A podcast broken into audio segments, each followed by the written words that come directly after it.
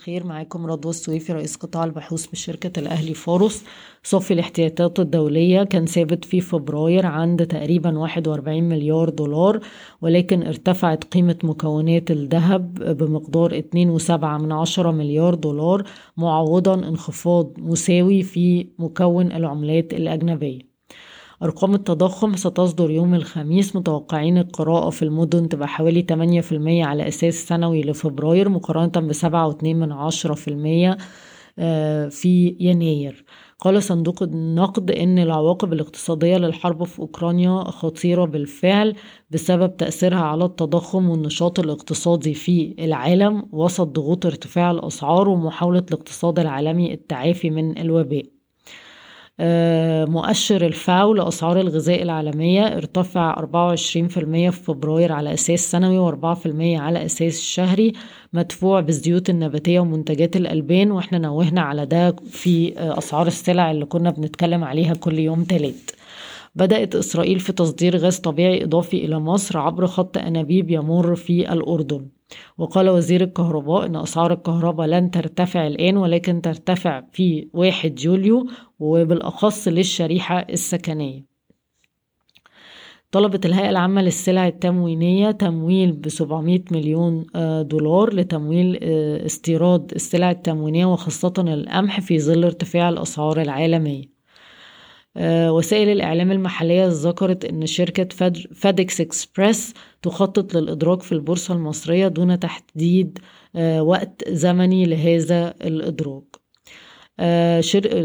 اسفه جرنان الشروق بيقول أن شركة اوراسكوم كونستراكشن مع حسن علام هتبتدي مشروعات مختلفة في ليبيا بقيمة ثلاثة مليار يورو، تشمل محطتين للطاقة ومشاريع مختلفة لبناء الطرق.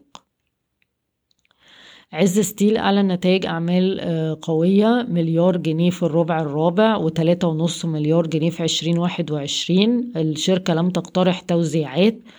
السهم بيتم تداوله عند مضاعف ربحية اتنين واتنين من عشرة مرة لعام عشرين واحد وعشرين. النتائج قوية بتعكس متوسط أسعار البيع، وطبعا الفرق بين أسعار الحديد عالميا ومدخلات الإنتاج. نفس القصة بالنسبة لعز الدخيلة، الربع الرابع نتائج الأعمال اتنين وستة من عشرة مليار جنيه، إجمالي عام عشرين واحد وعشرين خمسة وتمانية من عشرة مليار جنيه لنفس الأسباب. وبرضو السهم بيتم تداوله عند مضاعف ربحية واحد ونص مرة لعام عشرين واحد وعشرين. المنتجين في مصر تلقوا عرض من سافر ستال روشن ستيل لتوفير مدخلات الإنتاج، ولكن ترددوا بسبب الحرب وإمكانية تعطيل الشحن من روسيا.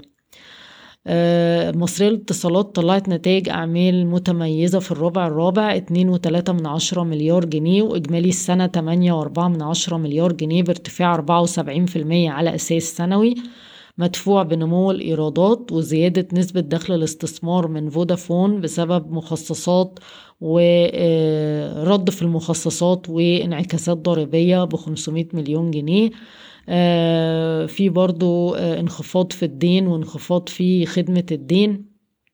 النتائج بشكل عام كانت قوية جدا وأعلى من المتوقع. الشركة اقترحت توزيع أرباح جنيه بعائد للسهم خمسة واتنين من عشرة بالمئة، والسهم بيتم تداوله عند أربعة وسبعة من عشرة مرة لعام عشرين اتنين وعشرين. أطلق البريد المصري نظام دفع الإلكتروني لدفع المخالفات المرورية ورسوم التعليم ومشاريع الإسكان والخدمات البريدية الأخرى. شركة أكاماد تلقت عرض محدث من شركة الرواسي بالنسبة لقطعة أرض زفتة اللي بتبلغ ستين ألف متر.